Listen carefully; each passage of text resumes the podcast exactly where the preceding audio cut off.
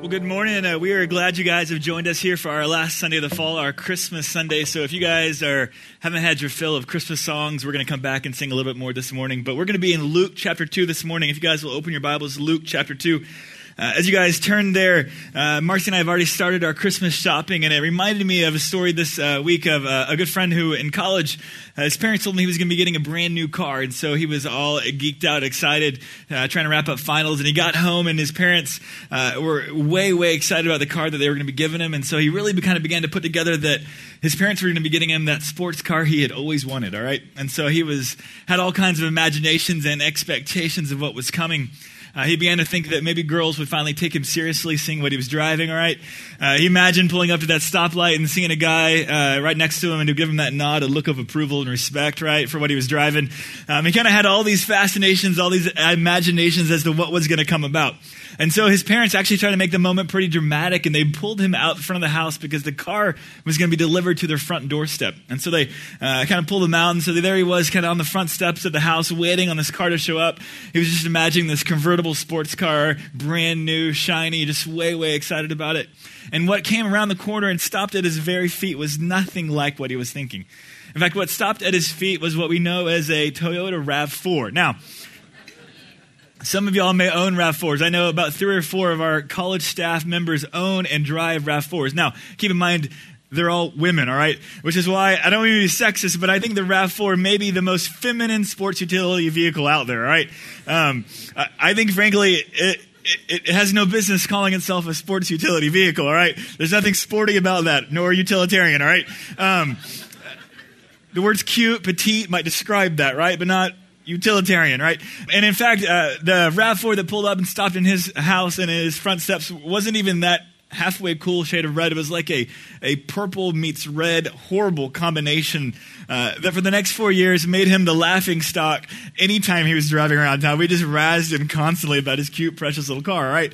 Um, I think for that poor fellow, though, that that RAV4 really didn't fit at all the drama of the moment, right? He was sitting there with all kinds of anticipations of what was coming. He was sitting on his front steps, and that car didn't meet the moment, right? It didn't fit with the drama. I don't think it fit at all with his expectations of what he thought was going to show up at his doorstep. And every Christmas, when we look at Luke chapter 2, I think the same thing. I think what gets delivered to us in Luke chapter 2, I think, frankly, doesn't fit the drama of the moment.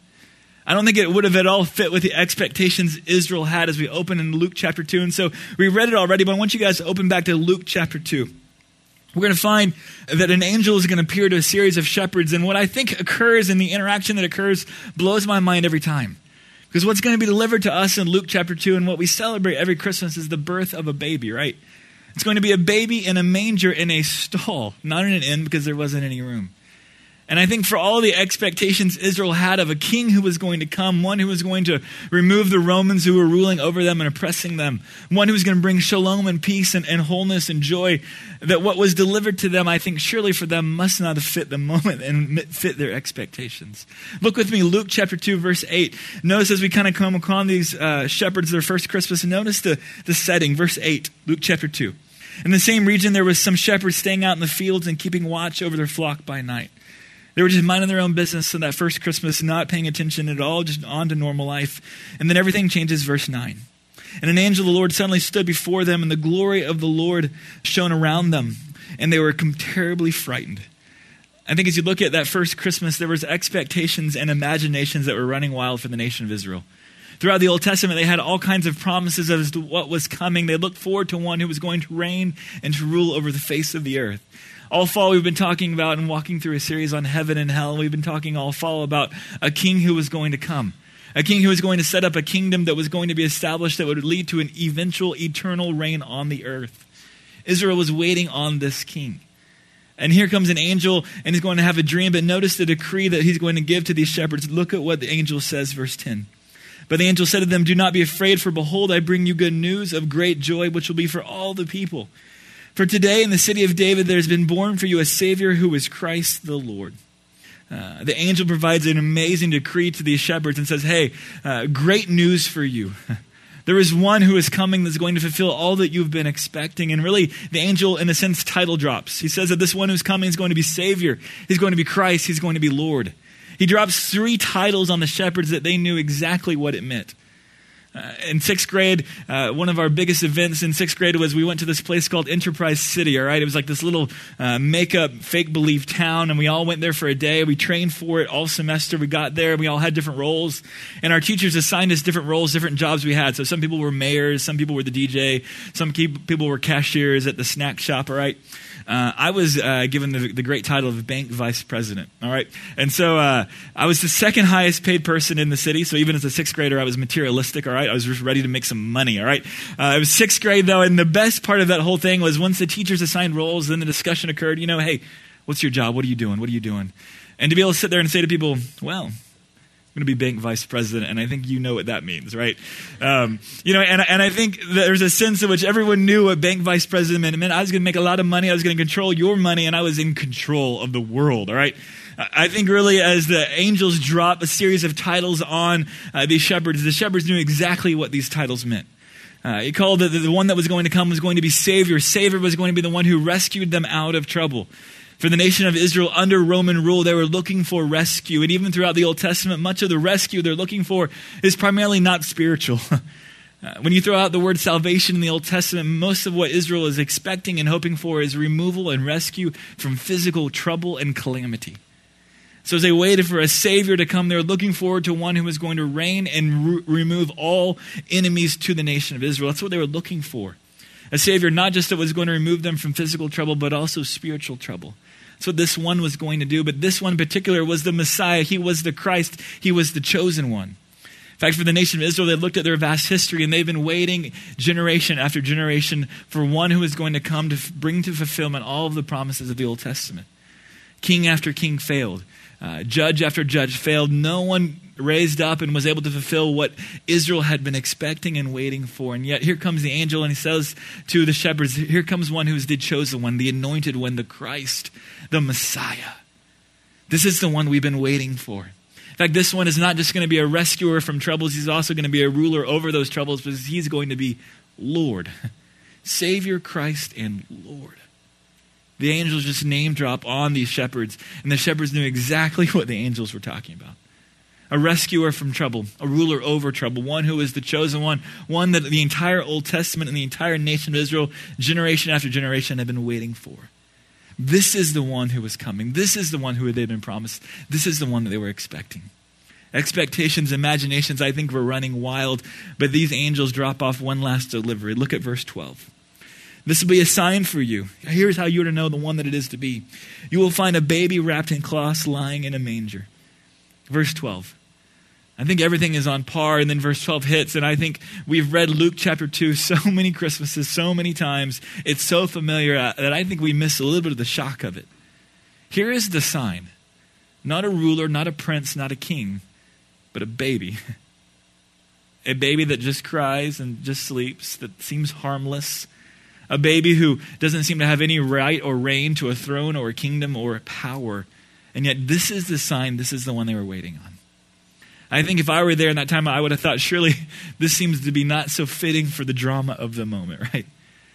This doesn't really seem to fit with all the expectations I would have had if I were part of the nation of Israel. And yet, we're going to see the angels in a minute praising God and, and responding in great worship.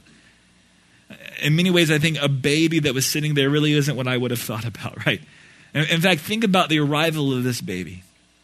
There's no room in the inn. It's in a manger. Literally, the manger denotes a, a horse feeding stall, all right? And this isn't a glorious beginning at all for the King of Kings, all right? I think, frankly, as you look at the picture, it's frankly just humiliating. It's as minimal and it's as inglorious and it's as common as can possibly be. Um, Marcy's family has a, a reoccurring joke, as any family does. There's certain insults that occur from uh, year to year that always occur. Um, in Marcy's family, if you ever do anything absolutely stupid or idiotic, the, the immediate insult that comes back is this Were you born in a barn? Um, are you that stupid, right? Are you on the par of a animal that was born in a barn? Are you that kind of person, all right? And for Marcy's family, and I think for any of us, as you look at that picture, there's something just wrong. Why in the world is the King of Kings in a barn? Why in the world is the King of Kings not has a reservation in the inn? Why is this so common of a picture? What is going on? I think you're going to see the angels respond in worship. Look at verse 13. Look at what happens to the angels. And suddenly there appeared with an angel, with the angel, a multitude of the heavenly hosts praising God and saying, Glory to God in the highest, and on earth peace among men with whom we are pleased. The angels respond in great glory and worship because I think they approach the first Christmas with baggage that we don't bring. Or, or we have baggage that I don't think they bring to that first Christmas. I think for you and I, we want grand arrivals, right? Uh, when someone walks into a room, we want a big entrance, right? Uh, in the state of Texas, we want everything bigger and better, right? Um, every Christmas, I will admit to you guys, one of my favorite things to do is I love to go to the Ultimate Texas Christmas Experience. We call it Santa's Wonderland here in town, all right? Um, that's how they market themselves, the ultimate Texas Christmas experience, all right? just that name itself, that marketing line itself just gets your attention, right? It's huge, all right? 2.5 million lights, all right? Uh, you can stretch the strands of lights out and cover over more than a mile, all right? I absolutely love going to that place, all right? Even before we had a little girl, Caroline, I would literally, we would offer to babysit kids so that we could go to Santa's Wonderland just so we didn't feel so bad about being grown adults wanting to go every year, all right? And, and also didn't feel so bad about paying an arm and a leg to get in that place, all right? Um, but I absolutely love that kind of deal, all right? I love the glory of it. I love the lights. I love the, the big kind of blowout kind of deal. And yet that first Christmas was nothing like Santa's Wonderland, all right? There was a star that was shining, the Bethlehem star, but other than that, there's no glory, there's no pomp and circumstance for that first Christmas. It was flat, I think, humiliating. If you think of the King of Kings, the second person of the Trinity, arriving on earth, why did the King of Kings arrive this way? Why did uh, the second person in the Trinity, Jesus Christ, the Savior Christ and Lord, why did he arrive in a manger in a stall with no room in the inn? Why was it so common? And frankly, I think at some level so humiliating.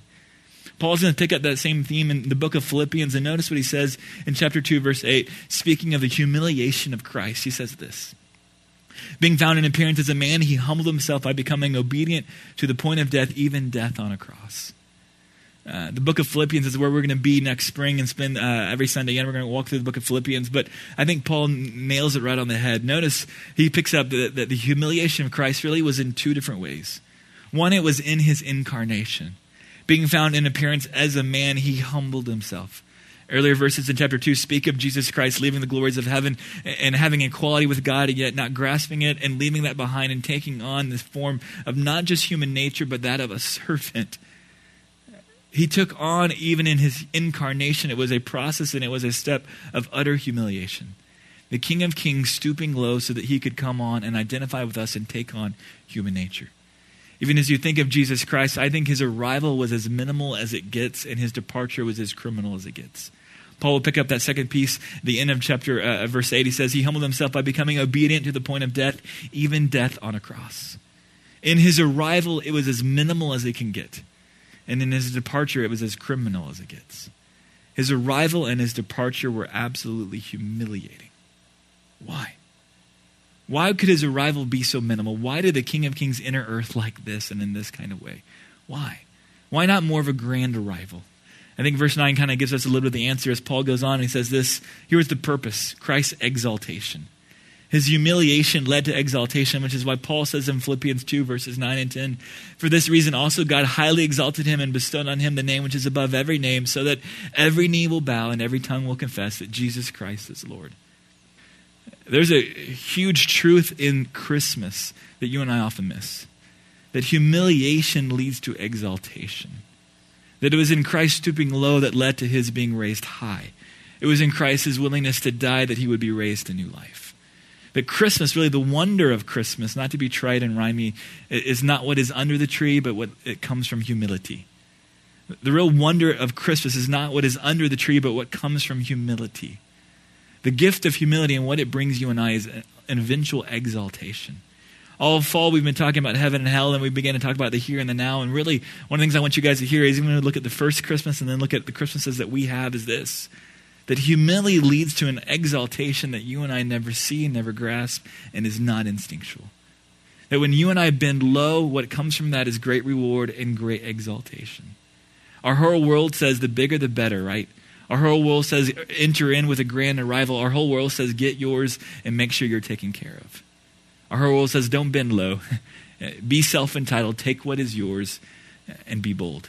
And yet, I think what Christmas shows you and I is that when we humble ourselves, when we bend our knees low and we bend down and we serve, with that comes reward and comes exaltation. I think the wonder of Christmas is what comes when you and I serve and when we're humble. And so, what I want to do is, I want to challenge you guys in some really practical ways as you guys take off uh, for Christmas break, when you guys actually get done with finals, and that's this. When you get home this Christmas, I want you guys to find ways to serve. When you guys get home this Christmas, I want you guys to find ways to be humiliated. as weird as that sounds. When you guys get home this Christmas, I want you guys to find some really practical ways to model the humiliation and the incarnation of Christ, who is willing to stoop low, who's willing to die, who's willing to serve on behalf of you and I. We would not have eternal life. We would not have a hope and a celebration of Christmas if it wasn't for Christ's arrival. But we celebrate his arrival also in light of his departure, in which he died on our behalf so that we could have new life. Not that we could earn God's approval, but what He gives us in the incarnation and eventually in the crucifixion is we find the means to approval before God is not on the basis of what we do, but on the basis of what He's done. He showed up so that He could stand in our place, and He died so that we would not have to die. And it is through His death that we have forgiveness of sins so that we can have new life and new hope and a reason to celebrate and a reason also to be able to bend low and to not hold on to things because ultimately we know who holds on to history. And that's Jesus Christ ultimately, give you guys a few examples of when you guys get home. Uh, I realize when you guys get home, the first thing that you guys are going to do is sleep for three days straight. That's just kind of what happens, right? Um, and you guys are looking longingly toward that because you've not slept in 48 hours, which is why you guys drain our coffee, which is great. That's awesome. Uh, but once you guys actually sleep for three days straight and have mom do your laundry and have her cook, or your dad, whoever that is, uh, and all of your needs are seemingly taken care of, and you can breathe and look up again and actually function. I want to challenge you guys to find ways to serve in your home, all right? Find some ways to just actually serve in your home, all right? If you actually cook or you clean, I can guarantee your mom and dad are going to go, "What in the world happened?" Right? uh, they're going to back back up and be shocked. I want to challenge you guys this Christmas: find some ways to bend low and to humble yourselves and to serve. I think the greatest way that you can do that is in your home. And I often find that it is often in my home, it is often with my family, and particularly for you guys as you go back home under the roof of your mom and dad, um, or, or whatever family situations that you're stepping into, that it is often sometimes the hardest to be humble. It is the hardest to bend low because you've been on your own all semester. You go back home where there's rules and you don't feel like you're your own person anymore, and you have to bend low, you have to serve. Let me challenge you find ways to serve this Christmas. You guys go back home, get your needs met at some point, but then quickly begin to think, hey, how can I serve? How can I care for a sibling? How can I be a blessing to my parents? How can I wrap some gifts? Find some ways, be on the lookout so that you can bend low and that you can serve. Second thing I want to challenge you guys to do is find ways to share your faith at home, all right? Some of you guys can go and step back toward families that don't know Jesus Christ. Some of you guys are going to return home to high school friends that you've not connected with in a long time, and you have an opportunity to tell them what Jesus Christ has been doing in your life. Maybe this semester is the first time you met and you know Jesus Christ, the first time you entered into a relationship with Jesus Christ. Or maybe this semester has been a time that you've known Jesus Christ, but he's really, in, a, in really powerful, significant ways, changed your life. I want to challenge you find ways this Christmas to share that. It is often quite humbling, especially with the people who know us the best and know sometimes what we were, to begin to speak of the life change that we've begun to experience. And so let me challenge you to bend low and to find ways to be an ambassador for Jesus Christ with family or with high school friends that may not know him at all. You have a great opportunity. Use it in the Christmas season to speak of him and to share of him. Last little quick challenge I want to give you guys. I mentioned a minute ago, but we're going to uh, be covering the book of Philippians next spring, which is a great book. We're going to be covering that uh, Sunday out, Sunday, Sunday in, Sunday out next spring. I want to challenge you to memorize the book, all right?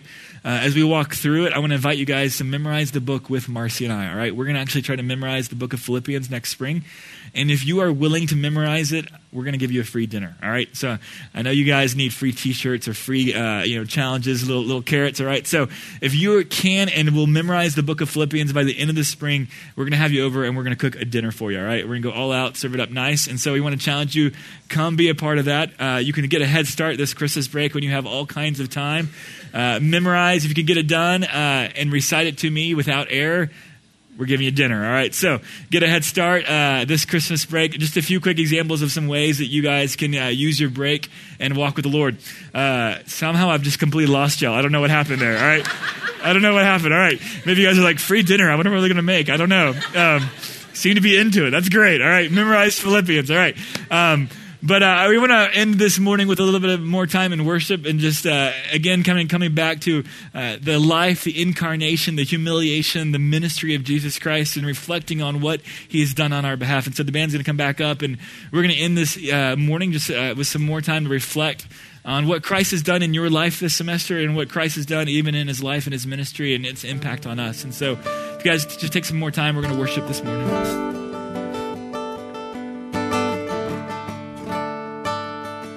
You all stand with me?